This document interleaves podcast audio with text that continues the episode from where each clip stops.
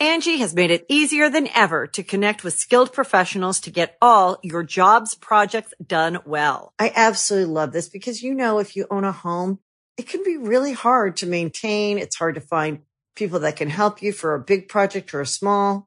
Well, whether it's in everyday maintenance and repairs or making dream projects a reality, it can be hard just to know where to start. But now all you need to do is Angie that and find a skilled local pro who will deliver the quality and expertise you need. Angie has over 20 years of home service experience and they've combined it with new tools to simplify the whole process. Bring them your project online or with the Angie app, answer a few questions and Angie can handle the rest from start to finish or help you compare quotes from multiple pros and connect instantly, which means you can take care of just about any home project in just a few taps. Because when it comes to getting the most out of your home, you can do this when you Angie that. Download the free Angie mobile app today or visit Angie.com. That's A-N-G-I dot com. Greetings, humans. You have entered the command zone, your destination for all aspects of Elder Dragon Highlander. Enjoy your stay. How's it, everybody? Welcome back to another episode of The Command Zone. I'm your host, Josh Lee Kwai. And I'm DJ. Today, we are revisiting an old topic. So, we did, and it's one of our most popular episodes ever, the top five overrated cards in Commander. But that was almost two years ago. And Jimmy was here and not DJ. One of the things we love about having you on the show, DJ, is a new perspective. So, we thought this is a topic we could talk about. And as we were going through it, it turns out you had a lot to say. Yeah, I have some overrated cards that I see at a lot of commander tables, and uh, I don't think they're that good. Yeah, I think we've all had that feeling where somebody plays something and you're like, I wouldn't put that card in my deck or not in that deck. And this is us kind of pointing out some of those cards we see across the table or to or to the side quite often, more often than we think we should. There's probably a lot of you out there running them when they're suboptimal. They're not they're not great. A lot of these cards are good and will be fine, but you could probably find a better option sometimes. Yeah. So, after we talk about all these cards, if you want to replace them in your decks, you're going to have to go find new cards. And the place to go to find those new cards or to pick them up so that you can put them in your decks is cardkingdom.com slash command zone. If you use that affiliate link when you order all your magic products, singles, anything at all, you really are supporting this show. Game nights, extra turns, all of our content. You're a magic player, you're going to buy magic cards anyway. If you just use the affiliate link when you do, you are supporting all of our content and making sure we stay on air. We do appreciate it. And while you're there, check out some Ultra Pro products. You know, this time of year, we're buying gifts for friends and family. A new batch of sleeves could be a really good gift for somebody in your play group. You know, I tend to like hang on to my sleeves until they are on their last legs.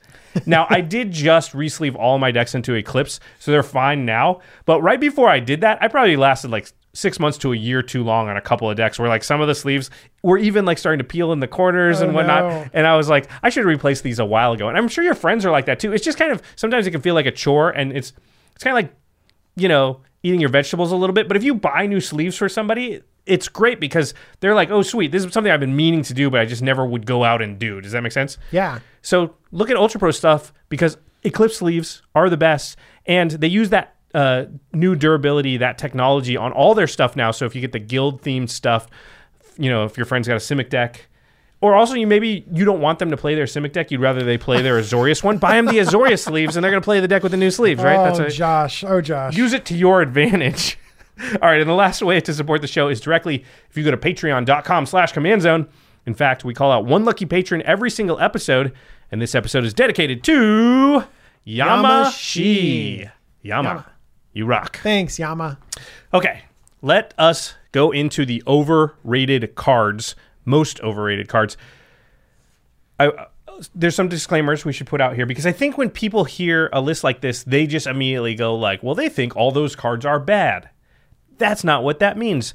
Many of the cards on this list are good. In fact, some of them are very good. But it's all about the gap between the perception and the reality.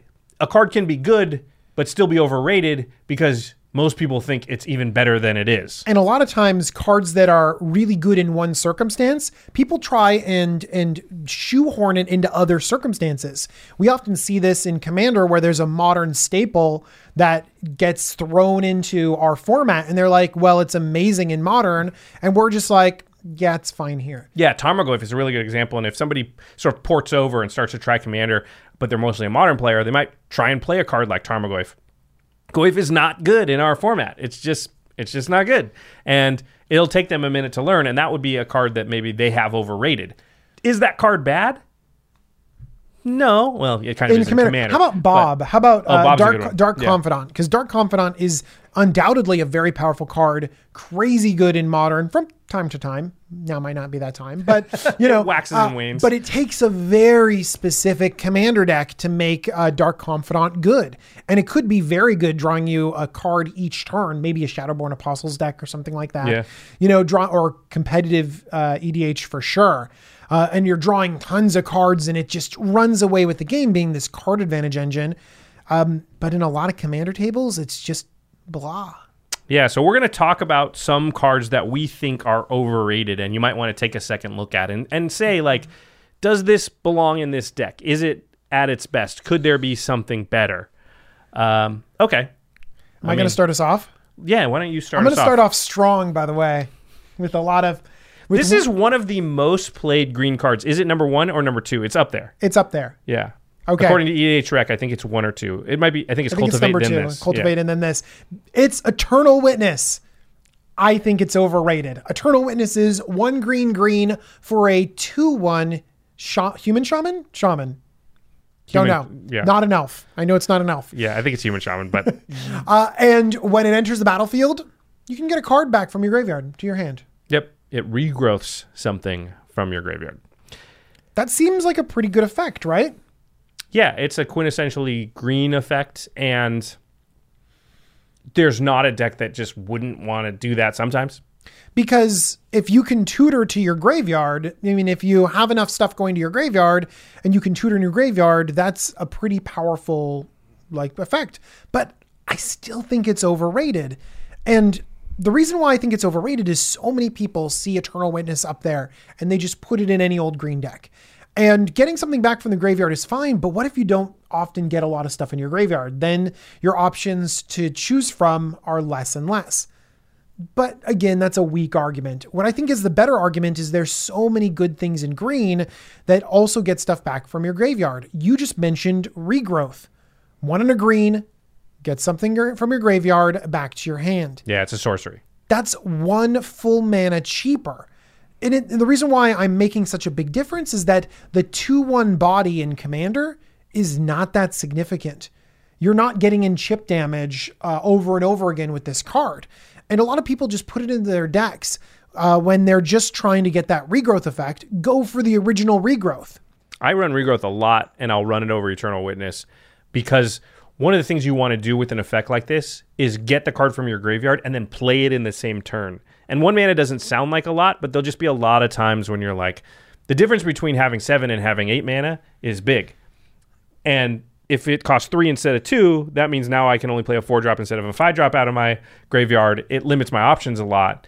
So yeah, I kind of agree with you in that The mana you can't- matters. if you can't use that creature, the two one part of the Eternal Witness, to any effect, you're basically playing regrowth for one plus mana, but the one plus mana is saying like, you know, gain four life because maybe it'll block, or deal two damage because maybe it'll attack once.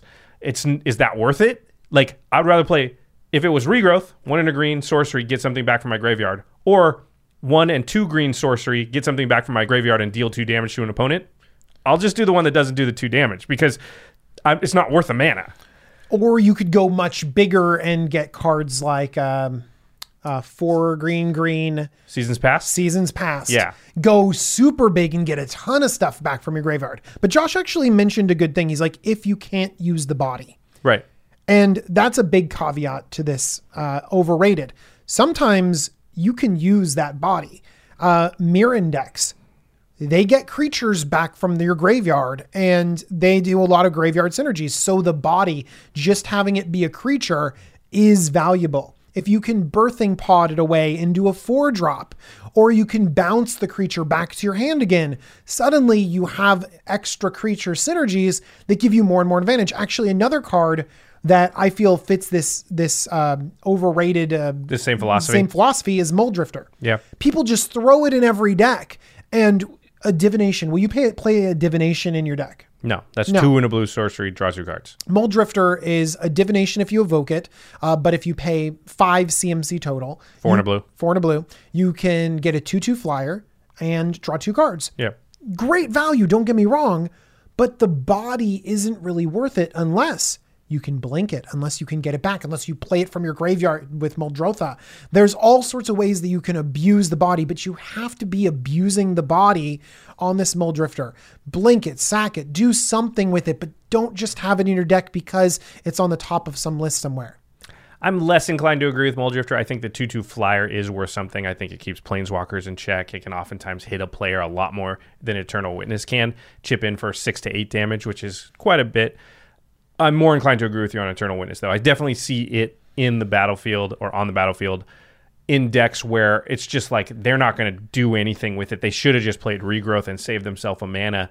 And maybe it didn't matter in that game, but in some game it is going to matter where it's like I want to be able to regrowth and do something, and that one man is really going to cramp my style.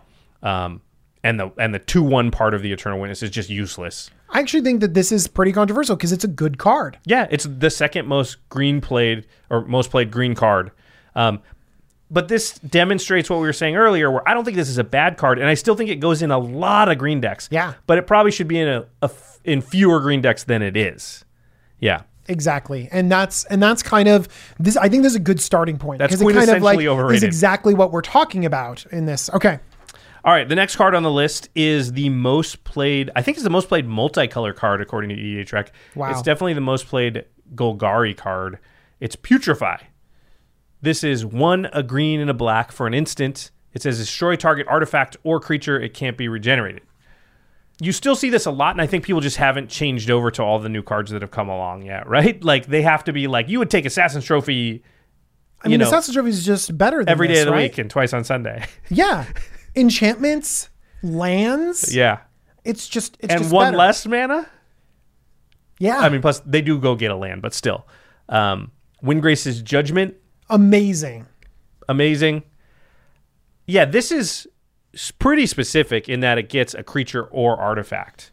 If it got an enchantment, I would almost be more in favor of it just because that is a harder permanent type to deal with. Would you pay one extra mana, four mana, to get an uh, artifact creature and enchantment? Yeah, for sure. Because that card exists. It's status statue, Yeah, right? yeah, yeah. And that also has a whole other mode to it. Yes. and it's an uncommon like it's it's you can get it very very easily and so i think that this rides the line in commander we really value flexibility really really value it and so a card like anguished unmaking i know that goes into a different color but a card like assassin's trophy or windgrace's judgment or maelstrom pulse even we're like okay i really value Chaos the- Warp. Yeah, the flexibility that I can hit anything. There's tons of answers in this format. I need to hit those answers. And Putrefy has just enough flexibility to make it like a little bit desirable, but it doesn't really follow through with all the ways that we need it to be. it just feels like it's a little bit of a remnant. It's been in some precons, and people just haven't taken it out. They haven't examined that card. They're like, eh, it fills that slot and it's fine. But you could upgrade that slot in your deck very easily with um, a number of cards, I think. And you know, Assassin's Trophy obviously a little bit expensive, but Stat Statue is not. Uh, Windgrace's Judgment uh, again is a little bit of expensive, but I think you can fi- probably find a card in that slot that is more uh, versatile and and will give you, you know, there's Beast, Beast Within. yeah, Beast Within is great. Uh, I would assume you're you're running that before Putrefy, but maybe not. But I mean, like you go down the list of like your Golgari kill spells, and I think Putrefy gets bumped off the bottom of the list pretty easily, Definitely, which is kind of a definition of overrated. yeah. All right, you want to read the next one? Yep. The next one is Brainstorm. One blue for an instant. You draw three cards. You also then have to put two cards from your hand back on top of your library. It doesn't have to be two of the cards you drew, though. It's good. Yeah, So that's you're up one card. Well, you're even on cards afterwards because you use the brainstorm. Um, but it's yeah, good, good filtering. yeah, it's it's good hand filtering. Yeah, But that's it. It's just filtering. yeah. people in this is might be one of those examples of the crossover because in Legacy, where you are Literally the most powerful card in Legacy. yeah, because in Legacy it's a it's a fetch land format, and so uh, you basically will draw three cards. You'll put two pieces of junk back, and you'll crack a fetch land, and then the top of your deck isn't that junk anymore. It's a brand new fresh card. And Well, Legacy are 60 card decks. They can allow four ofs. Brainstorm's much more likely to hit a piece that you need to hit than in our format. In our format, it's less of a tutor, right? Yeah. Because it's looking through, you know, a lot less of our deck than it is in a Legacy deck. looking through a lot less, we have fewer shuffle effects.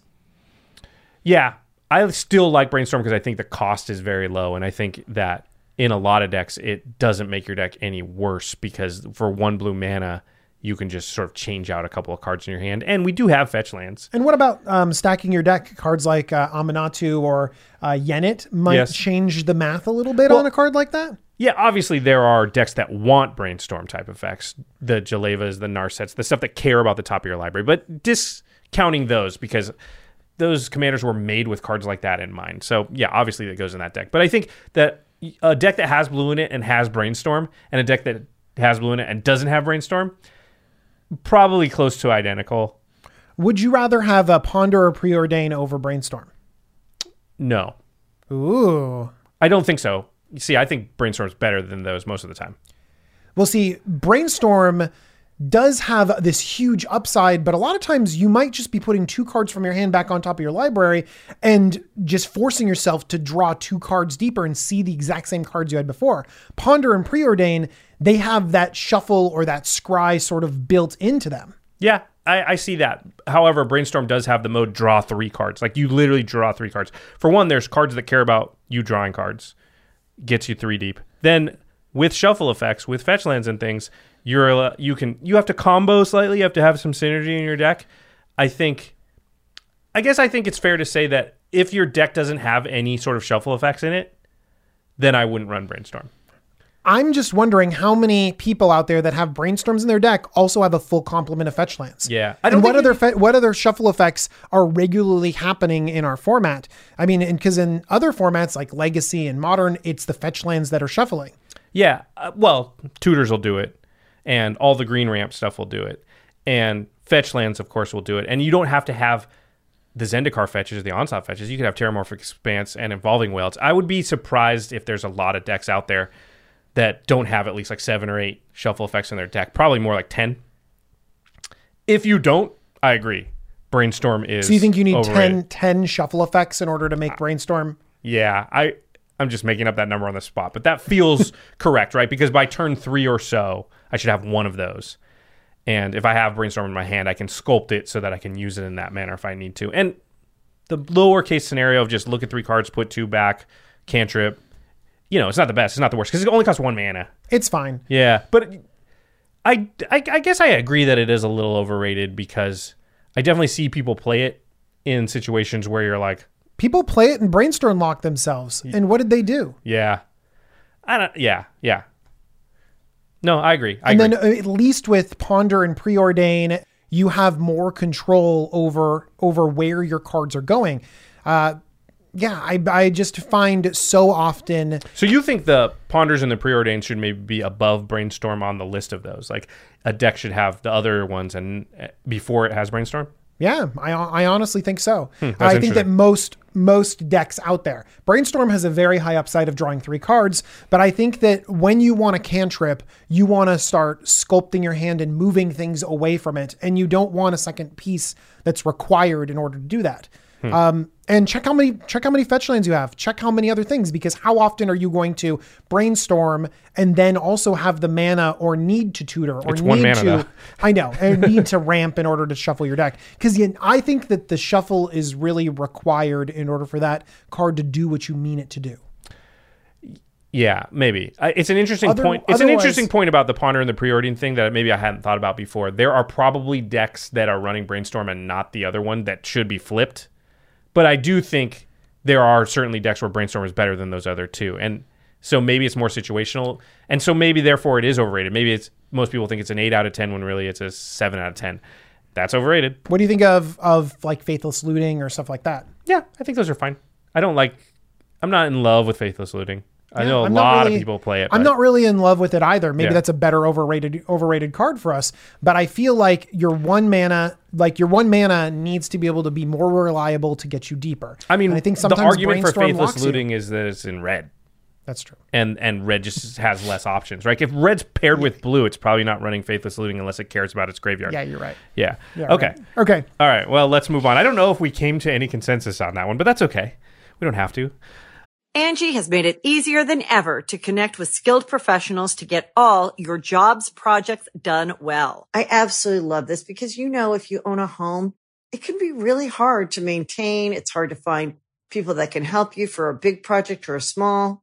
Well, whether it's in everyday maintenance and repairs or making dream projects a reality, it can be hard just to know where to start. But now all you need to do is Angie that and find a skilled local pro who will deliver the quality and expertise you need. Angie has over 20 years of home service experience and they've combined it with new tools to simplify the whole process. Bring them your project online or with the Angie app, answer a few questions and Angie can handle the rest from start to finish or help you compare quotes from multiple pros and connect instantly, which means you can take care of just about any home project in just a few taps. Because when it comes to getting the most out of your home, you can do this when you Angie that. Download the free Angie mobile app today or visit Angie.com. That's A-N-G-I dot com. Uh, the next card on the list of overrated cards is Mind's Eye. This is a five mana artifact that says uh, whenever one of your opponents draws a card, you can pay one mana and you can draw a card. This might also be a remnant. It feels like, unless you're in mono white or maybe Boros, although I would contest that a little bit too. Um, you just have better options for card draw than this card. I think the Let's problem do the math. Let's just do the math. So six mana for my first card. yeah, six mana for your first card. seven for my second, still not happy. Eight for my third, still not happy. Nine for my fourth, still not happy. Ten for my fifth. It's like getting reasonable, but that's ten mana. Now, now you're actually getting the the sort of price because a lot of times they stick the price on of two mana for a card. Right. That's kind of a thing that that sometimes gets tacked on. And by the way, that gets tacked on to like common creatures, Right. Not even good creatures. Right. It's yeah, it, it's very, very inefficient. And so you have to be very hard up for card draw to want it. And actually when I said, hey, mono white maybe wants it or Boros wants it, maybe mono red, although these days with the outpost sieges and stuff, they, they feel like they're fine and they don't No need to run a card like this. But mono white actually gets hurt the most by a card like this because they don't have extra mana. No, The, actually, the the decks I find myself running in this are decks with green land based ramp because they often run into a situation where they just have a ton of mana, and so I'm like, I don't care that it's inefficient. I just need a card draw spell because this deck's going to have 12 and 13 mana on the table all the time. So if at some point I'm just like, I'll pay eight mana and draw three cards for one round of the table, and then you know pay another three for the next round of the table and draw it, this deck will be able to do it. A mono white deck won't be able to do it. So I think the thinking of like put it in mono white is actually kind of wrong. I've seen this in a few decks and they're not mono white. I've seen Yeah. it in a Kruphix deck, the god, Yep. where they have just a ton of extra mana and that they're just banking tons of mana and they drop this because it's colorless. And then they're just like, go. And then they're just like, draw, draw, draw, my turn. Draw, draw, draw, my turn. And they just have the Yeah, I got mana for into it. days. I don't care. Yeah, the mana is almost useless to them. Yeah. And then I've also seen it in Selvala, the um, Selesnya Selvala, Selvala because again, you got way too. Explorer Returned. Oh yeah, you were telling me about this. I haven't Yeah, seen this. This yeah. is great. This is the one that uh, what's that mechanic called from Conspiracy? parlay. Parlay. So uh, it's a Selvala Explorer Returned. It's one green white. Uh, you can tap it in parlay, and then e- that means that each person reveals the top card of their library, and you generate mana. For each non-land card revealed, you get card. one mana and gain one life. Yes, And then everybody draws the card they revealed. So, oh, this is really smart because they draw the card, you immediately you just the dump the first. mana into the mind's eye. So it's like a, that. The mind's eye and the Selvala are like this machine that works together. exactly. So you Ah. tap it, and you generate mana, but and then also you get still get some card draw, and then you just pump all that mana into the mind's eye, and you draw that many cards. That's pretty cool. I like that. But that's like a cute synergy. It's not like super powerful. Well, here we are. We're talking about the few instances where it's good rather than the many instances where it's good. And I think that's the problem. Yeah. I see it way too often hit the table, and it's just that's not the case. It's not a Kruphix deck. They don't have a ton of lands in play. Actually, they're using the old logic of it's mono white, it's Boros, it needs the card draw really badly. I'll take what I can get. But those are the decks that least can afford inefficiency with their mana because they don't have a lot of ramp. I had it in my mono white deck and I just took it out like Yeah. a um, like almost a year ago because I'm like I can never draw a card with this thing. Yeah. Yeah. I just never have the excess mana. I'm going to lose the game if I do that because the green deck can. It just has mana to throw around, so it doesn't have to worry about being super efficient. But the white deck, But they like, also have good card draw too. yeah, that's true. I, I yeah, It's I, not in a good spot anywhere, really. I think green has creature-based card draw. If you're not a creature-based green deck, Hmm. then you could be in a little bit more trouble. And Mind's Eye is actually pretty good there. Okay, cool.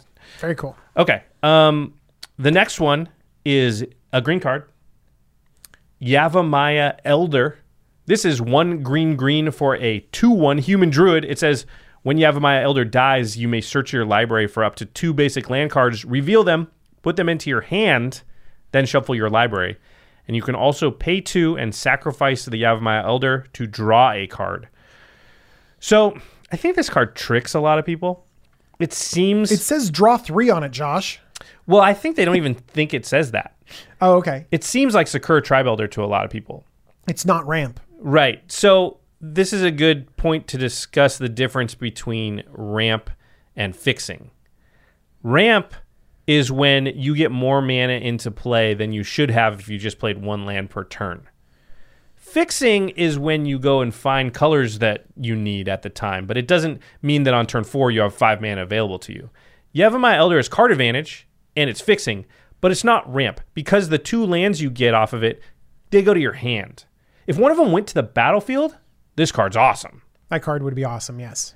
But they don't. It doesn't cultivate. That was cultivate on a dude with a sack outlet on it. I think this is just a distinction that a lot of players don't make, and that's this is why I continue to see Yavimaya Elder on the battlefield a lot when I shouldn't. And it comes in precons and things, and I think that kind of tricks people too. But really, this is five mana, draw three cards. Two of them are lands, I think that's okay. which is a fine card. It's not that it's horrible, and if you can get it out of your graveyard and replay it for value and stuff, totally fine. But if you're just playing it in a regular old green deck, this is not what you want to be doing. You much rather would use this three mana on Cultivate, Kodama's Reach, even Yeah, it's just not it's just not ramp. You- so if you have this in the ramp slot, you're not doing it right. you want to accelerate. This is a card advantage card, and it's not even great. I it's not even as good, I think, as a card that just draws you three cards like Harmonize, because two of these cards have to be lands. Harmonize is very good, yeah. Yeah. What about Harm- like Krosan Tusker, which cycles for two and a green, you cycle, so you draw a card and you get a basic land. Yeah, it's okay. The green divination. Yeah. Um, this is probably on par with that, or this is probably maybe a little better. You get one additional card, although it costs more But mana. it costs more mana, yeah. Yeah, I mean this can block and then do it. Yes, That extra card is a land too. Yeah, it's again, this is mediocre at best. Which means it's got to be overrated because I see it a lot. I see it a lot. I see it a lot. I, I really, I would be hard pressed to name a deck right now that I have. I have one deck that cares about its graveyard that has it. Out of probably six or seven decks that have green, or maybe eight, I have it in one. yeah. So take a hard look at Yavimaya Elder. You probably don't want it in your deck. I have it. I have it in Borborygmos Enraged Okay, because it, the it pulls the lands and Yeah. it pulls the lands to, your my hand. hand. So a lot of the times, I'm actually really excited if I draw three lands and then I can throw them at everyone. Yep. Enraged. I'm mad. Okay, next up we have something that's overrated. We have the original duels. the OG dual lands from Alpha, Beta, Unlimited, and Revised. We're talking Underground Sea, Volcanic Island, Trop, Tropical Island, all that stuff. Tundra, Taiga, Scrubland, Savannah. These are the uh, you know, two, three, four, five hundred dollar But cards Josh, now. they're the best dual lands in existence. Yeah, so these have both basic land types that they tap for. They'll, they'll be like a Badlands is a swamp mountain. Comes into play untapped, doesn't deal any damage to you, and can tap for either color mana. They will not ever make lands like this again. They're a little bit too strong. They've said they don't want to make any lands that are just strictly better than basic lands. So they'll always have some kind of downside if they're going to tap for two mana. But we learned from the gameplay episode that you know the budget ranges of decks that are successful, you hit a breaking point where adding more tundras to your deck does not increase your win percentage. And I think a lot of players, you know, they see OG duels and they just think like, if I just had those, my deck would be so much better. Your deck with a tundra in it versus a hallowed fountain is basically identical. There's almost no difference to how powerful your deck is. and that's that's a good reason why they're overrated. Yep. People put so much emphasis on them and and really try to make your deck perfect by getting these expensive duels, and they're not really that necessary. You know, our friend Vinny, who's been on game nights and been on the show before, he was talking to me. This is a number of months ago, and I think he'd um, stored up some store credit and by by listing some cards, and he was up to you know a couple hundred dollars, and he wanted to you know get a, some big flashy card, and he was considering like an Underground Sea. and I was like, honestly, Vinny, get a Gaea's Cradle. That card is irreplaceable. Well, Growing Rites of Itlimoc, but it's so good. There's not a lot of things that do what it does. But the difference between literally a guild gate and Underground Sea is not percentage wise. You know, it's eighty percent. There's not a, really a card besides Growing Rites of Itlimoc that's eighty percent of Gaea's Cradle, and so you increase the power of your deck if you just want to get one card a lot more with one Gaea's Cradle than you do with one Underground Sea. So, and you know they're both on the reserve list. So, And also the prices you're competing against Legacy. yeah, Like so, when you're and also Gaea's Cradle is also competing against Yeah. Legacy. Maybe um, Serra's Sanctum might be a better uh, thing where it's basically a lot of commander play that's causing Serra's Sanctum. It's the it's the Gaea's Cradle, but it taps for white for enchantments, and the Legacy doesn't really play it, which is why it's not a bajillion dollars. it's still really expensive though. It's still really reserve list. It's still really expensive because it's reserveless. But again, in the right deck, that's incredibly impactful. And there's no Growing Rites of Itlimoc impression that it also does. Yeah. So, you know, if you're looking for some, there are cards out there that are expensive that give you a huge boost and probably aren't overrated, are probably very, very good. Gaea's Cradle. I mean, uh, I would Serra's say- Sanctum. Those are just very, very good cards. I would say, let's say you had a deck and it doesn't have any OG duels in it, and it doesn't have a Sword of Feast and Famine in it. An, a, a Sword of Feast and Famine is almost certainly going to increase your win percentage more than an underground sea will in Yeah. that deck. That's and that's like way cheaper than an underground sea, and it's still expensive. Don't get me wrong, but it's not. If you want to increase the power level of your deck, adding a, a- an OG duel is not going to really do it. Overrated. Okay, the next one's also a land. I agree with this one. You put this on the list, but I, I definitely agree with it. Yeah. Go ahead. It's Reliquary Tower. Reliquary Tower is a land, comes into play untapped, taps for a colorless, says you have no maximum hand size. It's a pretty simple card. I also think it's very overrated. A lot of people put this in every EDH deck. They just it's just an auto include. I put it in a lot of decks at one point in time, and now I've realized that it's not that good. It's a crutch. I don't want to get rid of my cards. But do you know what? Seven cards that are perfectly sculpted is enough. Yeah, and you have to ask yourself: Is my deck likely to have twenty cards in its hand? And does If- it need those 20 cards? if it's seven okay? I think if it's likely to have 20, likely to have 20, not like sometimes if the perfect storm hits, I get 20, but like this card, this deck has a lot of card draw. It's maybe based on a commander that card draws. It's gonna, it's gonna have uh, many opportunities to get a ton of cards in hand. Really, Reliquary Tower can be good, but if your deck's like like has normal amounts of draw and whatever, and sometimes it's gonna have nine cards in its hand. The difference between nine cards in your hand and the best seven of those nine cards is not very. I don't big. even think that it's a big difference between 20 and and 7. You can't I- if after drawing 20 cards, you can't sculpt the best 7 and win that game. Yeah, I think a lot.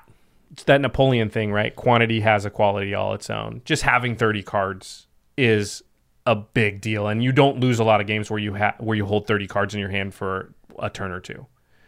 The difference between seven and nine, I think, is not great though. No, I agree. 7 and Yeah. 9 is not great at all. But the difference between seven and 30 is, is there's a difference. I, I would much rather have 30 cards in my hand. I yes, I would rather have 30 cards in my hand, but I don't know if you are like let's say You're 30 giving up cards is quite a bit of value by four dropping times- 23 cards. four times. Do you think you have four times the win percentage Well, n- no, by having four times the amount of cards? No, but I bet you have, you know, a, a five or six percent increase, which is big. Than than you would, and and like How much of a how much of a decrease do you think you have by kind of messing with your mana base by putting colorless lands in? I that I think are that I think are crutches that people don't want to discard cards. They just that's just to feel bad to like Yeah. throw your cards away, and so they're succumbing to their baser instincts instead of just saying, "I'm gonna craft the perfect seven. This seven will be great," and then Here's the win here's the it. thing though. If a reliquary tower is going to be played and keep 13 cards in your hand that you would have had to discard, it basically draws you 13 cards. That's worth it. If it's going to if it's going to keep you from discarding that eighth card, that ninth card sometimes, then it's not doing much and the the hurt that it's doing to your mana base is not worth it. how often how That's often is your deck? Yeah, that's what I'm saying. getting- If you're in a Locust God deck, if you're in a Nekusar deck, if you're in a, a deck that's built around drawing cards, then I like it, and I think that's fine. in those effects, you're wheeling and going back down to seven so often. uh, you might wheel once in a while, but you're windfalling stuff a lot too. You're you want to get that card velocity up and, and high, and a lot of times you're like stroke of genius. You know, if I stroke of genius for twenty or whatever, I want to hold all those cards. It allows you to hold some lands for future land drops. Like there's a bunch of reasons. I, I it sounds like you're saying you never want Reliquary Tower, which I do not I- think is correct. At I all. almost I almost never want Reliquary Tower. Yeah, see, I don't think that's I don't think that's correct. I think it's overrated because I think any deck that's normal, that's not focused around drawing cards, then your best seven are totally fine, and you, there's n- virtually no difference between that and the two or three cards you discarded. But the decks that are drawing tons of cards, I think that if your deck is designed to draw a bunch of cards in Dirtle and need to hold on to it, then maybe, maybe so. it doesn't have to be Dirtle. You might be assembling some kind of combo. Let's imagine. You're assembling a combo that you need you need to hold on to those extra 20 cards? Well, I might need four cards for my combo or for the synergy that I want, and I might need a board wipe or and a, and a couple of counter spells and, and some removal. Right? Like there there are times when you look at your hand, and you're like I, I need ten cards I just mean, to just to be able to cover all the bases. That's why you draw twenty cards so that you can cover everything. And and giving that up by having to discard all except for seven can be bad. I agree. It can be it can be a little bad. I heartily disagree with the fact that you should never run it. I very much agree with the fact that it's overrated and there are many decks that don't need it. I think that sometimes people build decks where you do want to like they do draw a bunch of cards. They draw just a ton of cards all over the top and they they really want to hold on to those cards. Like It that's something that they build the deck around. And then in that case, sure. Well, how But about this counterpoint also? If someone's playing that deck, I want them to have Reliquary Tower because sitting there and watching them agonize over which seven to keep for five minutes is not something I want to be doing. So it's better for everybody at the table if they just have Reliquary Tower and they just keep them. Are, is Reliquary Tower played in any of the most powerful decks? I have no, no, I don't think so. No, I don't think so either. Yeah, but the, yeah, but that doesn't mean I know. I'm just saying. I'm just saying that like, uh, if we're talking about it being really important for the win percentage of your deck, I think that you could build your deck slightly differently and win more often. But if you're going for the fun of having a bunch of cards in your hand, then obviously you should play the card that gives you the most fun to keep those cards in your hand. Otherwise, But if I don't deck think is built any around of the winning, I most think that you could powerful decks that. are drawing tons of cards like that. No, you're you're right. They're probably So not running. they're that. not Yeah. fitting the criteria, and they're just trying to win on turn five. Like That's true. they Yeah. don't care the number of cards they've got; they just But want the right would- cards. That that kind of deck that you're describing, part of the fun and part of their play style is to draw that many cards, and it's not necessarily to get the biggest advantage. It's to have that experience of holding the cards. Well, I think also, ha- like I said, having a lot of cards is an advantage. But I think it'd be a better, a bigger advantage to avoid that entire play style. And if you do draw a bunch of cards, uh, make sure that your deck is built enough So to you, win it's a bigger advantage to not play Consecrated Sphinx ever. to, I think it's a big advantage to be able to win with your seven cards. I mean, I think you you can, but if you could just hold seven more cards, a lot of times that is good, though, right? It's yes, it is. It is. Okay, it's not like bad. it is good to have more cards than not. I totally Yeah. agree with that. So if your deck is often going to be faced with that choice, then Reliquary, Reliquary Tower is correct. Because if you're admitting that it's good and I'm going to be facing that a lot, then I want I want to keep them. It's not that much better. Well, how much worse is it to have it? How much does it hurt you? I think that it. I think that if it hurts your mana base even a little bit, or or what are you giving up as well? So if you're But you giving have up to a weigh the land, downside with fine. the upside. You're, You're admitting there absolutely is an upside. There is Okay. an upside. Yeah. You're right. It could be. It could be a lot of other stuff. Okay. Well, we're gonna have to. I, th- I think I agree with you. It's overrated. I just. It sounds like you're saying don't ever play it. I don't agree with that at all. I think that. I think that if you're trying to win, I try and win. I think I've established that. but I think that you are I think that you are you are getting to a certain level where you're not trying the most to win. You're actually want you're enjoying you're building your deck around an, a unique play experience that has you drawing a fun amount of cards and keeping that as No, great. I, I put Reliquary Tower in decks where I think it will help me win. I'm wondering in what situations are you are you generating that much like 30 cards in your hand? You Consecrated guys have all seen me do it on game nights many times. I mean, I do it all the time. I build most of my decks, or not most, but many decks to have the potential to draw huge amounts of cards. and and you feel like holding on to all of those cards are really important for your ability to win that game. Yeah, I think it ups my chances by a lot. Just the ability to to handle anything. Just the ability to like, I got to answer that. I can answer that. I got to take advantage of this situation. I can take advantage of it. I got to combo with that card. I can combo with it. I don't know what's going to happen, and now I don't have to predict. I think that's an advantage. Yeah. But if you're just a normal deck that's drawing a normal amount of cards, has a Phyrexian Arena once in a while, but doesn't have like a big explosive stroke of genius for 25 at some point, then you don't need it. And if you're four or five colors, really think hard about it because then I think it's hurting you quite a bit. Yeah. But if you're two colors, it doesn't cost you a ton. It costs it costs you a, um, a utility land slot. Yeah. But you can have six or seven of those in a two color deck, maybe eight. Yep, and I think that I think that there are a lot of utility lands that are people do play that aren't as good as Reliquary Tower. All right. Okay. Moving on. Here's a card I have in one deck, and I should take it out. It's Progenitor Mimic. This is for a green and a blue for a creature. When it enters the battlefield, you choose another creature on the battlefield and it clones it. But then, on your upkeep, it creates a token that's a copy of whatever it cloned. Sounds awesome, right? Because I play it, I copy whatever the best thing is on the board, And you get another one next and then on my upkeep, I get one. And then on the next upkeep, I get one. And then on the next upkeep, I get one. And it sounds sweet. if no one ever deals with you or interacts with you at all, I'm pretty sure you'll win that game. That is the rub. If no one ever, 99% of the time, it's just a really expensive clone. Because the table cannot let it live. They can't. they know. And they will board wipe at that point, or they'll pinpoint removal it, or whatever. But you just overpaid for an effect. I think one of the advantages of a clone is being able to pay less mana Yes. for the thing you're copying. Yes. And if you're paying six, there's fewer opportunities for that. I've played a clone and copied a wood elves before and been like, do you know what? I I'll need pay four. Yeah. I'll pay four and I'll get that three drop. Fine, I'm willing to do that. Or, or copy a solemn. Uh, granted, you could get a lot of value by progenitor mimicking a wood elves, but man, you're not getting that value until several turns from there, and that just limits the flexibility of that card. And you're talking to the guy who plays Vedalken Orrery in almost every one of his decks, and this would be a great card. Not great, but it's way better if you have a Orrery, right? You cast it on the end step, then get that upkeep trigger right away. You get two clones. But two clones for six mana is not an amazing deal. It's just a good deal. And the fact that that's the best case scenario for that card that you have to set up with another card kind of tells you like most of the time I have this in my Roon deck mm-hmm. because I have a lot of ETB effects. Most of the time I'd probably just rather have a clone because I could cast it way earlier for four mana. I can get my ETB to go off. Like if I have a Muldrifter, I don't want to pay six. I want to pay four. And also, clones aren't just clone anymore. They Yeah. have like instant speed, stunt double. You have um, They have, they have haste the ones or that can something. the one or- that can copy anything, like a planes, not a planeswalker. Don't do that. Clever But, like impersonator, artifacts, yeah, clever yeah. impersonator and stuff like yeah. that.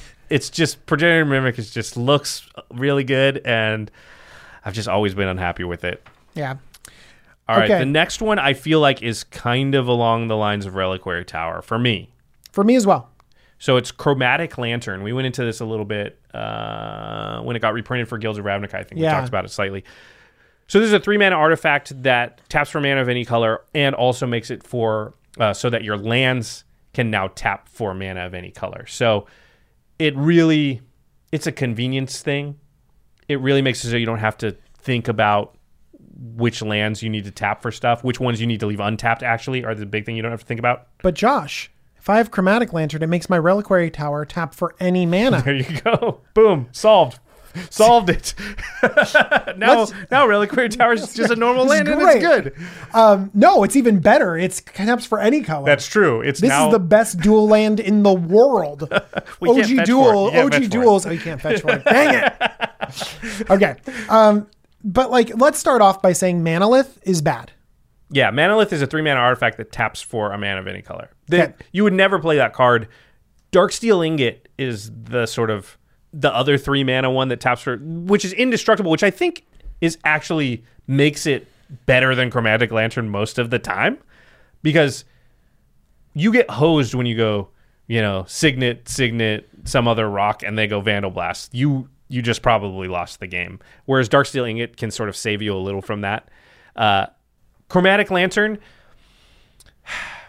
I would like people who are playing Chromatic Lantern to count the number of times it matters as far as what you're allowed, what you're able to cast. I bet it's very low. Now, the upside of like I don't have to have that awful moment where I'm like, why didn't I leave a blue and a black open so I could cast this thing? I forgot, and now it's somebody else's turn. By the way, you should probably leave the blue and the black open anyways because people blow up chromatic lanterns incidentally all the time. Yeah. It, which can turn it off at a time when you don't want it turned off and you planned to not have to think about your mana. So then that's a really good point. Now I've got to think about my mana even when Chromatic Lantern is out. That makes it horrible because the only good thing about it, and listen, I do run it in some decks. The good thing about it is being able to turn that part of your brain off. Oh, it's great. Yeah. You're playing, you're focused on everything else. You're just like, I don't have to focus on lands. Just, I can just count them up. And it just all magically works. Now, I don't think this card is unplayable, and I think there are situations in decks where you do want to play it. For instance, I have a multicolored deck that has Sneak Attack in it. Sneak Attack costs a red to activate. Mm. And I know if I get Sneak Attack into play, I want to activate it as many times as possible because that card's insane. So I want Chromatic Lantern in that deck for that moment when I play Sneak Attack, and now all my lands can tap for red. That is a very specific reason to want a card like that, and it has nothing to do with me wanting all my to not calculate like okay i have abzan charm in my hand so let me leave these three open chromatic lantern allows you to forget about that i do think though that most of the time Darksteel Ingot is better and almost always just make sure you have the on color signets are going to be better they just come out earlier Yeah. Or like um, uh, Cold Steel Heart, um, the coalition relic Coalition Relic. because sometimes that gives you two mana Yeah, that's that when you need it, it Yeah. might give you two, which is, is really Worn good. power stone better I would play Worn Power Stone over it. i think so too Yeah, i mean um, I certainly like. Um, if it's three colors or less but if it's four or five colors i would I think the, yeah, chromatic the, might the be chromatic better. lantern might be better. yeah. What about the two Fellwar Stone? Oh, Fellwar Stone's way better. Two, all the two mana rocks are that make colored mana, I think, are better. All the talismans They make one- yeah. they make colorless. They're and, pain. and then they pain for the two. They might be. It's close. That's how far down we're we're we're quibbling about this. So definitely overrated. I think so because I see it a lot, and a lot of times, I just want you to look like how often is this actually making me able to do something I wouldn't be able to do? It's most of the time making you have to think less. Mm-hmm. Yeah. Which hey, that has value. Don't get me wrong. all right, the next two are a little bit contentious. Uh, so We I'll- actually hit some of our contentious ones early, and we didn't did know it. not we didn't even realize. We didn't even be so realize that we were going to have contentious ones. Okay, so this one's mine uh, that I think is overrated, and it's Mimic Vat. It's three mana for an artifact. It has imprint. When a non-token creature dies, you may exile that card. If you do, return each other card exiled with Mimic Vat to its owner's graveyard, and then you can pay three, tap the Mimic Vat, and create a token that's a copy of the card exiled with Mimic Vat. Mimic Vat. It gains haste, and you exile at the beginning of the next end step. So I'm playing with DJ. Somehow his big awesome creature dies. I imprint it on Mimic Vat, and now for three and tap the Mimic Vat, I can make a sort of uh, Kiki Jiki copy of it, right? A hasty copy that goes away at the end of turn. Certainly, there are decks where this is good because we just talked about one a couple months ago. Brudiclad, Brudiclad, oh yeah, super good in a deck like that. A Yeah. big token, things that care about big tokens. If you have Sundial of the Infinite in your deck for some other reason, then maybe that maybe gets a lot better because you can keep the token forever. A deck that is sacrificing its own stuff and knows that it's going to the graveyard.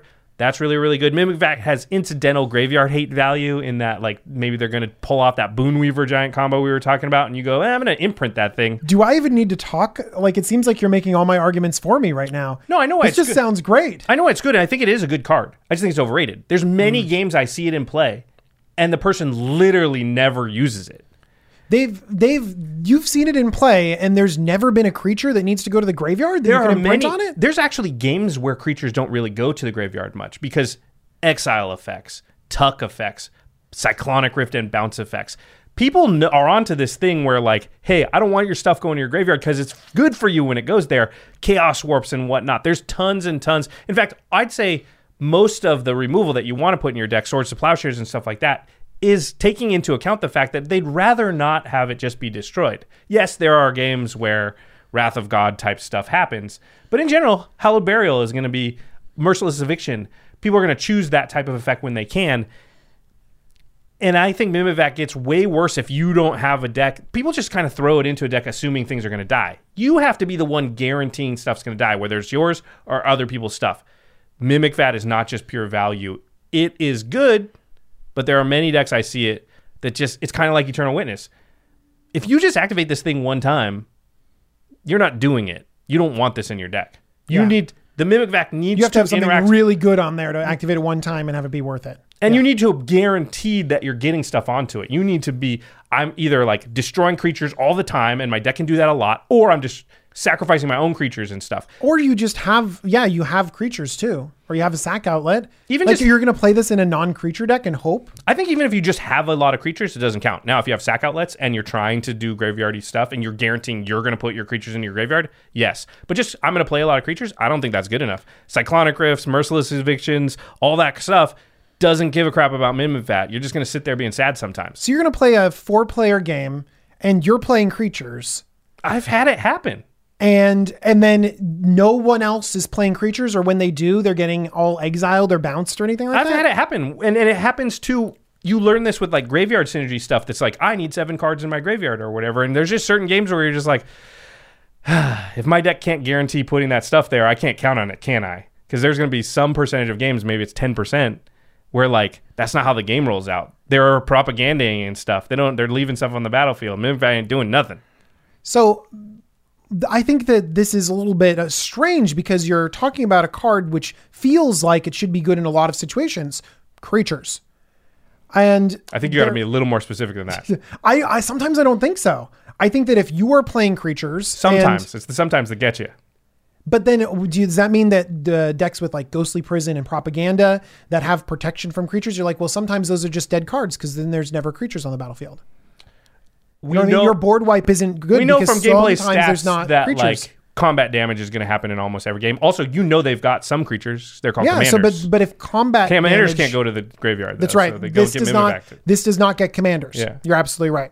Um, so, but th- it seems like we are packing a lot of hate for creatures, and then also there's situations where then suddenly we have to prepare for no creatures happening, and you know that one player at least has a critical mass of creatures. You're going to play this in a deck where you have creatures, and I don't think you need to go crazy on the sack outlets, but Sometimes you also need the creature to have an ETB or something, right? Like I agree. Yeah, you can't just have like creatures. They got to they got to do something when they enter. Now, that's most decks that have creatures are mostly ETB creatures, but still, I've definitely and it might be a symptom of the fact that I play a lot of decks that don't have a lot of creatures.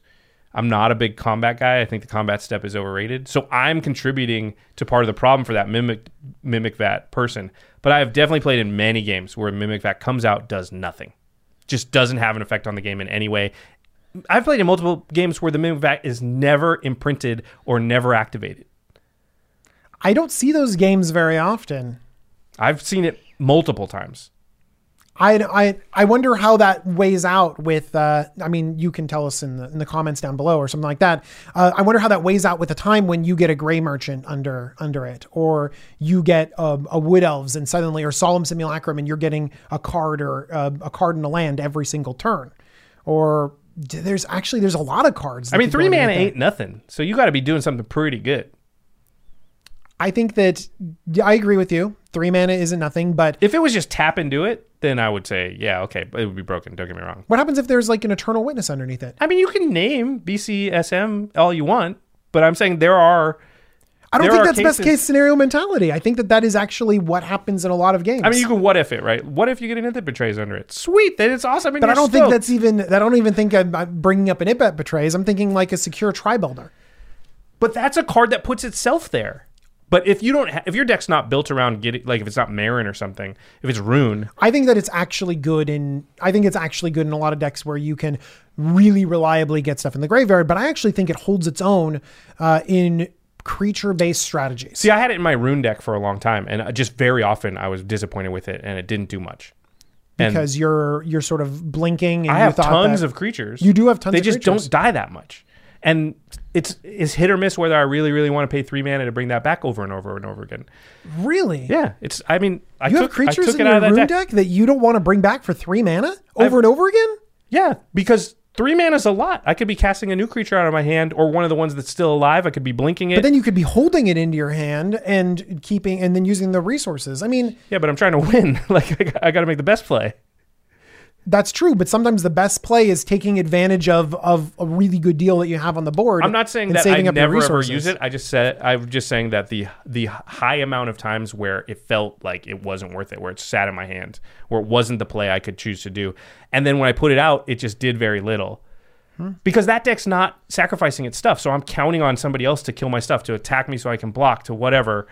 And the fact that the fact of the matter was, there was many many games where that just wasn't happening to the, either the right creatures or enough creatures to make Mimic Vat worth it. And I've definitely, like I said, seen it across the battlefield where it's just like, eh, didn't do much. Hmm. I've had it in situations where it changes the game. Yeah, I've definitely seen it go off too. I'm not saying it can't. I'm just saying like may, usually those decks are the ones that are guaranteed can put stuff in their graveyards. I very the other ones are roll of the dice whether or not if you're relying on your opponents to do the thing for Mimic Vat, then you're in trouble. Like if you're in Meren or something or whatever, I don't know if they run it in Meren, but that type of deck, Meren might be on the edge because the graveyard synergies are so strong. You, don't, don't necessarily want to exile it in front of it. Um, but I mean, a lot of a lot of things that could be in like a Golgari deck, like just imagine like Plague Crafter or something yeah, like that, or are sweet. yeah, When somebody gets a flesh bag on it, it's great. Yeah, Yeah, but Fleshbag puts itself in the graveyard, and if you have Fleshbag, Merciless Executioner, and Plague Crafter all in a deck, that's a reason to run Mimic Vat. But not all decks do that. I mean, but like I feel like so many cards do this really, really well. Like, and even if they don't, like the the creatures go to the graveyard. They, I think they go to the graveyard less than you think, or at least in my games they do. Interesting. Yeah, I, I right. just, yeah, Let us know. This is one of the ones that that Josh and I might disagree on. Might. Actually, I'm pretty I- sure we do. Yeah, we do. But this next one, I think we're going to disagree But it's like on kind too. of the yeah. The next one we're going to disagree on too. I think. Okay, my uh, overrated card is a very good one. My overrated card is Force of Will. Force of Will is three blue blue, five mana, counter target spell. I That should sounds keep, I should keep. I should keep going. you all know what it does, but yeah, You can also exile a blue card from your hand and uh, pay one life uh, to counter target spell. So it can be a free counter spell. free mana costs you a card, so you're down a card. Costs two for one cards. yourself. You two for one yourself. Yeah. Well, you're countering a spell, so you're down a card to that opponent. yeah, and at the the table, Two the cards other to the other two, yeah. players. Yeah. Uh, so wait a second. This is a mainstay in Legacy. It's a very expensive card. It's a very one of expensive the known most powerful cards in Magic of all time. people love this card. Why do I think it's overrated? I think that it's only good in very specific circumstances. And in many situations, a normal counterspell will be just fine. I think that the very specific situations that it's good at is when you are comboing off and protecting your combo, or when you are forced to react very quickly to opponents' combos. So I think the more competitive you get, the better Force of Will is when you desperately need it. I think in most situations, if you go down two cards for someone's average play in a multiplayer setting, I think that that's actually actively bad that that card disadvantage that you have just for interrupting one opponent unless you're losing the game is a huge cost and it's a cost that a lot of us uh, don't really feel in many situations uh, i think that normal counter spells are are also put you at a little bit of a disadvantage remember if i'm countering your spell we're both down a card and our opponents are like sweet Yep. and they're they've lost nothing. So I might feel like I'm at parity with you, one for oneing, but in actuality, at the multiplayer setting, we are both kind of down. Right. And then I'm gonna put myself down a whole nother card with Force of Will. I better really, really need that spell countered or not care because I'm winning the game. I think that this also goes along with uh, Pact of Negation. Again, a very powerful counter spell, but this one might even be overrated in kind of the same way where people say like oh you got to put it in this deck i think it's only good if you're really protecting your win or interrupting a win. Those are good points. Um, I I think Force of Will is an insanely powerful card, though, and I think you have to give a lot of points to it for being a card that does something that no other card does. It will just save you in situations where there's not a single other card in Magic that would save you. Maybe foil. Commandeer and misdirection and foil. Yeah, misdirection probably won't save you in a lot of those situations. I mean, it In has to be them, pretty. yeah. Specific situations, yeah. Uh, and I think that gives it a power level that there's just not a lot of replacement for that effect. And But how fact, often do you need that? I think you only need that effect if you're. I think you're about to sealing win a win. I think win. sealing a win is very important in multiplayer. In in other formats, you know, they often talk about the like limited resources talk about the quadrant theory, right? Mm-hmm. The developing part of the game when you're ahead, when you're at parity, when you're winning.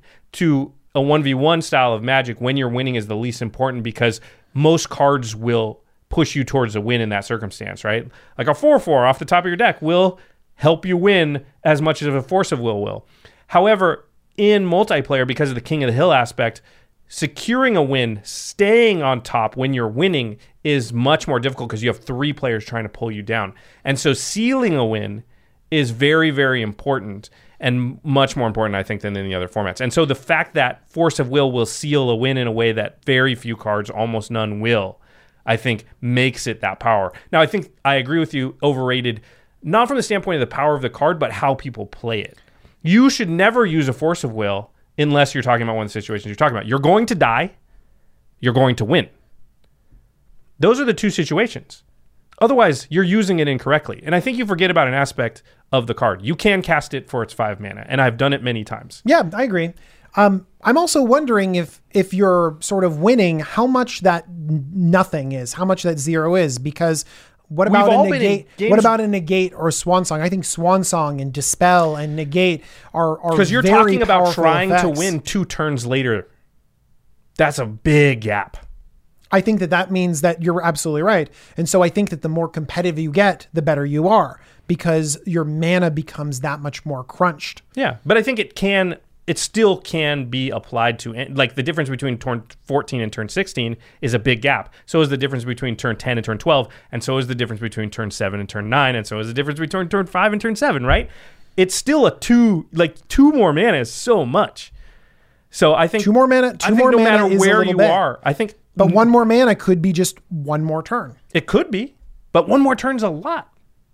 We know that the player that goes first has an advantage, and we speculate that's because they have this moment before everybody else has the moment. So grabbing the moment early is very powerful, and Force of Will allows you to grab it early. Force of will protects you in that situation where you've tried to go off and tried to win. It that feel doesn't that feel so situational where like essentially you are ready to go off, you're ready to win, and you need that exact right amount of mana. And you have no other mana to hold up any other sort of interaction. But I think that situation, like we've all been in the King of the Hill games where we're on top, but we don't win that game. And I think Yes, that happens a lot. Yeah, and I think some decent percentage of that time, if you had Force of Will in your hand and a blue card, uh, and we're playing blue, obviously, um, you would be able to take it. Whereas if you have to go for your big play and leave yourself open to, you know, X Y Z happening, then you're not going to. I, I yeah, I just think it's it's a sort of an irreplaceable effect. It is a very it is a very unique effect. I actually think it is pretty replaceable, and in a lot of games, uh, you're actually going to gain more advantage off of having those one mana counter spells, those two mana counter spells that are more applicable in more situations. The five the five mana counter spell, the normal mode of Force of Will, uh, doesn't feel good. Uh, it depends on the situation. Sometimes you're there's not a lot else going on, and you're like, oh, I'll just pay five for for for here. I mean, I've definitely cast it for its full mana cost and been totally fine with it because the difference is is nothing to me at that point. But I've definitely been in situations where I don't want to discard the card either, and I'm like, crap. But those are usually like, I'm going to die, so I have to do it, and that's just a situation where you're either dead or you're not. You don't have a chance to win the game if you're dead. I think that I think that if you're putting yourself, you're only putting yourself in those situations because you know you have the Force of Will in your hand. No, the game will put. I've been in games where I'm not even playing blue, where I'm in those same situations. I just don't have a card that can get me out of it. At least in this case, I do. I think that you are you are saying that I, I agree with you that this card number one is gets much better is if you're more competitive where the mana curve matters. I didn't say that. You more. said that. You don't agree with that? I, I think, like I said, the difference between turn 14 and turn 16 is just as big in those playgroups as turn 10 and turn 12. I think in in playgroups that are less competitive, 14 mana to win? I mean, I, in a less competitive playgroup, In a less competitive, you think it's a good, good idea for someone in a less competitive playgroup from going from for trying to win at 14 mana to have Force of Will backup I said turn 14. or turn 14 where they That doesn't mean like you have 14 mana. You have 11 or 12. 11 mana. Yeah. That that kind of player should have Force of Will to back up their combo to Not back up their win. You're putting words in my mouth. Should is totally different than would they be better off if they did? Yes. By how much? A large percent, for sure. If you're going for your game winning play, and somewhere in there you're going to, right? Like you I- have to try and I don't win think the it's, game. I don't think point. it's that big of an. I don't think it's that big of an advantage over a card like Dispel or Swan Song if you're protecting your if you're protecting your win. That there are a lot of other cards that protect think of your it. win. Think about it this way: I can have Swan Song and Force of Will, and now I got two counter spells to your one. that is that is true. Uh, what about? I I actually think that Swan Song, Dispel, and Negate all go above Force of Will. You would play them, money considerations aside, above it. In some decks, yes. In decks that are planning on going to turn 14 or whatever, hmm. No, I don't think I could say that. I would play maybe Swan Song above it. Negate can't counter a creature. It's great. Don't get me wrong. I think it's very underrated. I think that negate negate you can actually use it at different points in the game, whereas force of will it's so it's so limited. You can hit it on five, which I you think you think it's fine and you're happy with that. I'm very unhappy if I'm paying it for five, and I don't want to be going down that card advantage to hit something in the middle of a game. That it is very narrow and it is only for saving saving yourself in desperation, which by the way saves your life. That's fine, but puts you at a huge disadvantage still compared to the rest of the table, or securing a win. It's very narrow in my opinion. But I think that the securing of the win is worth so many more points than the downside of it. Like you're just going to win more games by securing the win with it. Like I think it if you go for your winning play and you either have force of will in your hand or don't, I think your chance to win in that in that situation is doubled. But what's your what's the card that you have instead of that force of will? Let's say obviously, obviously, if you have a if you have a force of will and another, Let's say it's negate. and you have a so if you have force of will and another card, Let's say I go to expropriate. okay, The difference between me playing that on turn nine or turn eleven with nine mana and having force of will, and me playing that two turns later and having negate is huge. You're you are absolutely right. In that situation, I'm you are essentially simplifying the situation. you are make it- essentially going going for the win and having it in that specific situation where you're going. It doesn't have the to be win. expropriate though. It could be doubling season into my planeswalker. It could be, you know, the last piece of my combo. It could be uh, sneak attack into all that stuff. It could be a million different big explosive plays that we talk about on the show all the time. Whatever the big explosive play you're going to do, when you go to do it, if you have force will in your hand, I think your chance to win, and I'm just making up a number, but it's probably doubled. I don't think it's I don't think it's doubled, and I think that if you do have other counterspell backup, that it's that it's more applicable at different points in the game, and so it might get you to that that uh, point a little bit better than force of will. That you can you can use those counterspells more readily than force of will. Force of will is very good in that exact one situation. I think unless you're running theory. 15 counterspells, you should almost always save one to protect trying to win or trying to die. You should never be using it in most situations, no matter what it is. And I don't run a lot of decks, I guess, with 15 counterspells. They usually have three or four, and I'm almost always saving it for the win. which is another thing that Josh mentioned earlier is that people might be misusing it. Well, I think counter. We've talked about this before, right? Counterspell is the hardest card to play. That effect, because your window to use it and know if it's right is smaller than the other effects, right? You don't get to see it hit the battlefield and interact with anything or See where it's going, see whatever. yeah, Uh, you have to like act now or forever hold your peace, and that makes it difficult. And you also have to have great knowledge of your opponent's deck to use it correctly, and what cards are on the battlefield and how it's going to interact. Because once it hits, the dominoes may start falling, and the counterspell will do nothing. So you have to see into the future more with counterspells. So they're definitely hard to play.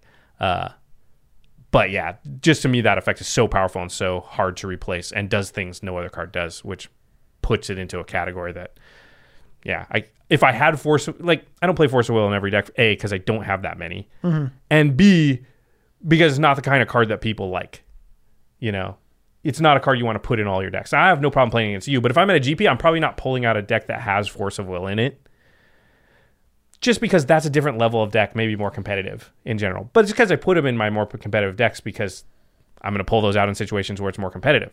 But I don't think it's better or, or worse in non-competitive places. It's just that doesn't tend to go well as far as the mentality at the table. Like people don't tend to be like, "Sweet, you've got Force of Will" when they're all playing with precons. Yeah, I agree. Yeah, but would Force of Will be really good against precon decks? Yes. I think that if you threw a Force of Will in your precon deck, it wouldn't be that good. I think that your decks uh, that you're playing it in are at the right power level to be able to use the Force of Will better than a lot of other decks. Yeah, I think you probably have to be at a seven on the power level because you have to be protecting an explosive play. Yeah, And so that's what I mean by a the precon's higher not, the power a level you get. not. Yeah, a- So the higher power level you get, like I said before, the more you Force of Will works for that deck. And if you if you no, have no, like an believe- average I think deck, there's just you know, a the threshold. You just cross it. If your deck is looking for explosive plays to win the game, which most good decks are, then then Force of Will is great. But yeah, if you're at precon level or below, it probably isn't because a precon's not likely to have a play on any turn, and definitely not until they get to like 20 mana. That's going to be like, boom, boom, I'm going to win unless you can stop this. Yeah, I, I agree. I think Yeah. that, the, I, but I actually think that I maybe we have a different disagreement in that because I think that way more decks in the world don't have that that situation that that uh, sort of combo that comes together. I that don't know, explosive man. We've been play. talking for 244 weeks trying to tell people to to improve their decks, and I think a lot of them out there have good decks, and the ones I see out in the wild, for the most car- part, are strong. They're more. Most decks, I'd say, are sevens that I see. Hmm. I don't see a lot of fives. Do they bring the sevens to you, And and, the then a lot of them are playing with fives? I don't know. And the fives and the fours that I see are they're the mis- Purposeful fives They're the and miscut cards. They're the Yeah, Vorthos purposeful ones. fives They're and the fours. guess what my theme I is love decks. the purposeful fives. And I think fours, they're by the way. great, but they're not playing the same game, right? They're they're doing something totally different. They're not trying. Like if most people are worked on their deck at all, it's probably close to a seven. I think people put Force of Will way up here in terms of their expectations. I should go above the screen, way up there in terms of their expectations. uh, and it's much more narrow and it is very good the more im- impressive and the more uh, competitive your deck is. And I think that if you're moving towards a 10 or a competitive deck or a CDH deck, it's amazing and irreplaceable. And then as you keep going down, you have you're less likely to have, have explosive plays, or your play group is more likely to give you the room to be able to find other opportunities pr- to protect your explosive plays. Then other cards become better because they're more flexible at different points in the game. okay. Yeah, sure. I mean, I guess I can agree with the idea that like you can use suboptimal stuff as you move down the. One of one of the things that Josh and down I, the chain. one of the things that we might disagree on this thing, but one of the things we do both agree with is that people spew force of will all the time. Ah, they want to they they're they love the idea of like force your Sol Ring. You didn't see that coming, did you? force I've seen force your yeah. Sol Ring Don't ever do that. like so many times. And that's the one thing that we do agree on is that some people, even though it might be, we might have a disagreement on where exactly or how overrated it is, we do agree that it might be overrated in the way that we see it played a lot of times. yeah, I don't. I don't think that has to do with its rating so much as like that person has identified that Force of Will is good, and I agree with them. However, they haven't learned quite how to play it yet, so they're using it in situations where I don't think that's right. But I think those are play. That's like a tactical decision. I think that a lot of these uh, overrated cards are sort of tactical decisions. They're not playing in the right situations. Well, I, I mean, deploying it, it should be in their deck, but they're just deploying it wrong. Whereas Eternal Witness, I there's times, or Yavimaya Elder is a better one, where I'm like, uh, I don't actually think the card should even be in your deck. Mm-hmm. Yeah. Maybe it matches Brainstorm where they're deploying it wrong. It's like if they had Swords to Plowshares, but they always just had like some weird tick where they would just kill the second best creature on the board every time. Then that card would be bad. I mean, Because if Swords to Plowshares said only kills second best creature on the board, it's not that great. But those are choices that the player's making, so that's not a knock against the card. Yeah, but but remember, overrated and underrated is in people's minds. You know what I mean? No, and no, it, it has to do with yeah. part of how they play it. I don't think it does. It just has to do with how they rate it. Force of Will, they're rating correctly. They're just not deploying it correctly. Okay, okay, okay. All right, to the listeners. Now you should do the flick thing because last time it worked so good. Oh, this one, this Yeah. one like this? No, Uh, I want to try that actually. How did you get it to go so high? I don't. Well, I mean, I, amazing. I have lots of I have lots of failed attempts. You forget this. Yeah, you had I lots of fail- practice. I fail a lot to getting this right.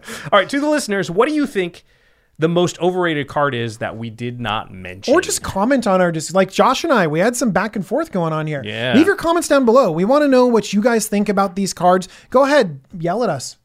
Tell us what you think. Let's be Yell at. Josh. You can tweet Yeah. at him. You guys like yelling at me, so go Actually, you can tweet it. at me. I don't have enough Twitter followers at Jumbo Commander. Yell at him. Reliquary Tower. Uh, was the other one Force of Will? They're Yeah, gonna come at me for mimic cards. that. They're all listen. All the a lot of the cards on the thing were good. They're just we just think they're overrated. All right. Yeah. Worth Uh, discussing, right? If you think that I'm totally wrong and Mimic Vat is awesome, then you should go to cardkingdom.com slash command zone and type in Mimic Vat and pick up one for your deck. Or maybe one for all your decks. And maybe you should want a Force of Will and a Reliquary Tower while you're there. You'll be simultaneously getting a card that you don't think is overrated at all. And you will be supporting this podcast, extra turns, game nights, and all of our content. We super appreciate it. And if you're going to pick up Force of Will specifically, make sure you get some sleeves to protect that thing because it is not cheap. So you don't want anything to happen to it. You want don't want it to get scuffed up. You don't want you know. So so get some some uh, Eclipse sleeves. Maybe double sleeve that thing. Get some Ultra Pro products and make sure that your your purchase doesn't go to waste because yeah, I've definitely seen that happen. And don't do this thing. I've I tap the card when like it That should have been a, that should have been a pet peeve for you. but it's my own thing that I do, and I'm trying to But you don't doing. like it. You don't like it about yourself. Yeah. So what I what I've noticed that I do is Stop like doing this. This is a bonus. this. This is bonus from the last episode carried through. It's like uh, you know, I'll play a card, it'll trigger another card. So I'll I'll hit the top of that the card that triggered. I'll go trigger, Trigger. this, and with my finger, and my fingernail will actually leave an ind- indentation in the card that I tapped.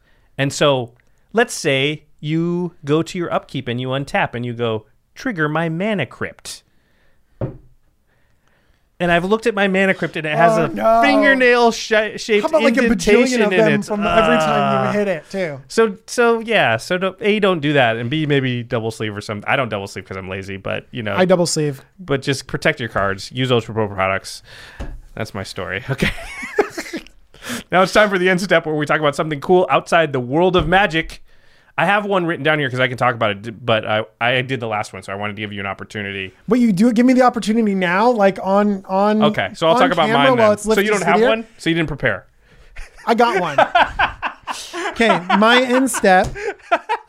My end step is a new book that I'm super excited. what is it? I like. Yeah. This. This Oh no, no, that I'm super excited to listen to. Uh, I listen to them because I have a long commute. Uh, and this book Oh is yes. oh yes, uh, this book is called Skyward.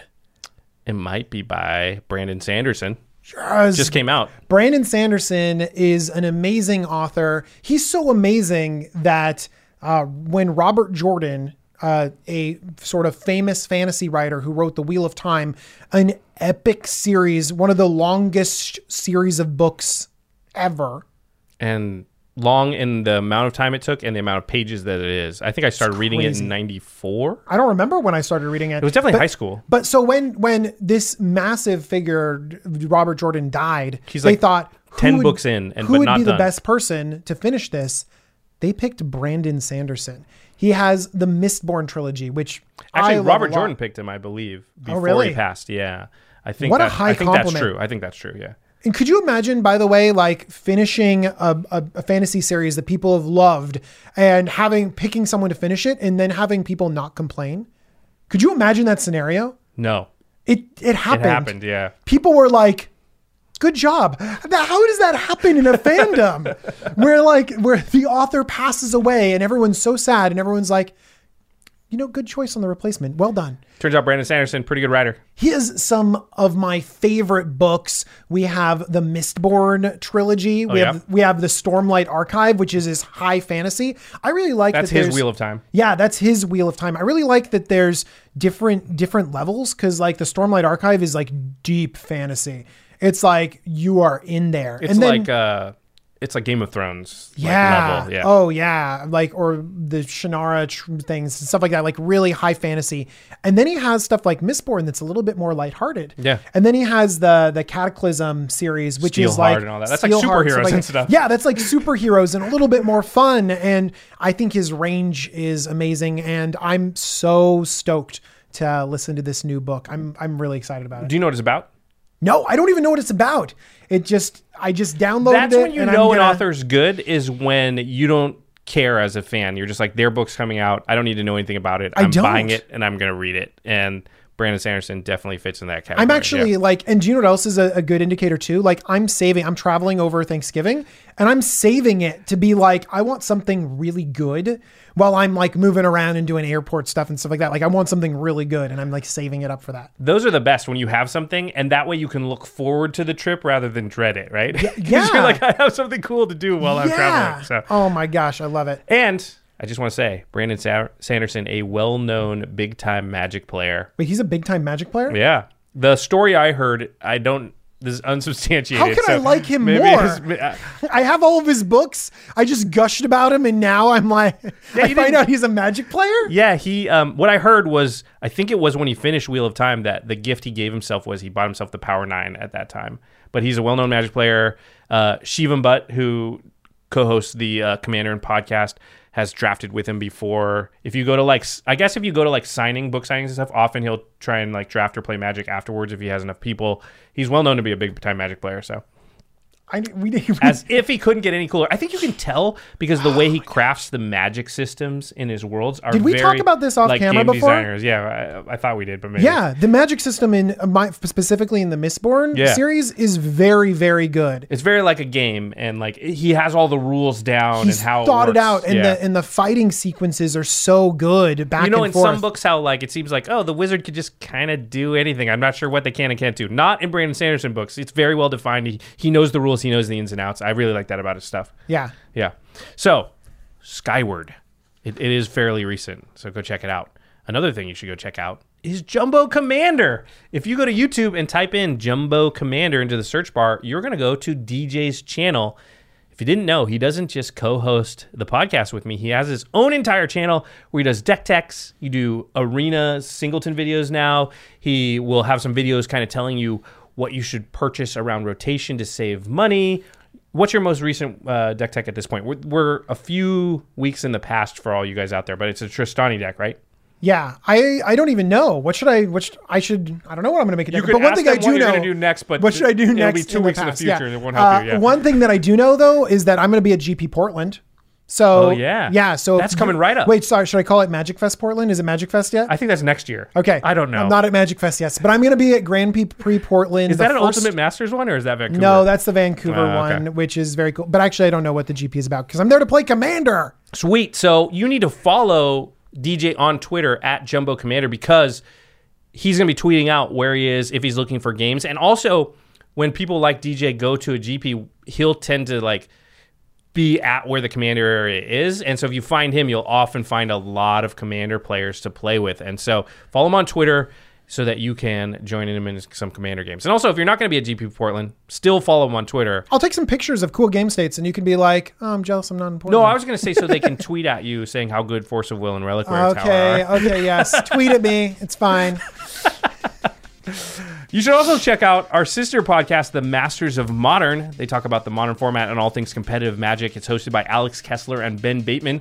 You can also go to YouTube, type in The Masters of Modern because they do video content now, or you can find them on Twitter at the MMCast or right next to us at collected.company. Our editor is Josh Murphy. Thanks, Murph. And special thanks to Jeffrey Palmer at Living Cards MTG. I'm gonna get that one time. What do we got today? Oh. Thousand Year Storm. Thousand Year Storm, which is actually, I heard Kenji Egashira was telling me that it's actually a pretty sweet standard deck, which is hard I've to seen believe. him. I've seen him do that. Yeah. The, the Storm and Standard. It's very cool. That sounds fun. I'm still not going to play standard, but it sounds fun. All right, Uh, all right, everybody. Thanks for watching. Bye. Peace.